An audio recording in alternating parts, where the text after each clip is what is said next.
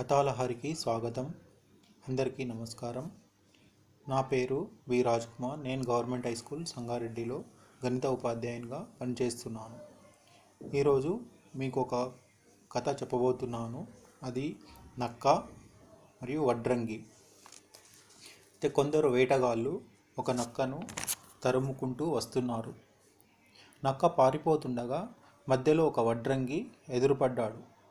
అప్పుడు నక్క వడ్రంగిని తనను రక్షించి పుణ్యం కట్టుకోమని ప్రార్థిస్తుంది. అప్పుడు వడ్రంగి తన గుడిసె చూపి దానిలో దాక్కోమన్నాడు. ఇంతలో వేటగాళ్ళు వచ్చి వడ్రంగిని ఇటుగా ఒక నక్క ఏదైనా వచ్చిందా? అని అడుగుతారు. అప్పుడు వడ్రంగి లేదే ఇటు వెళ్ళగా నేను చూడలేదని చెప్పి తన ముఖాన్ని మాత్రం తన గుడిసె వైపు చూపాడు.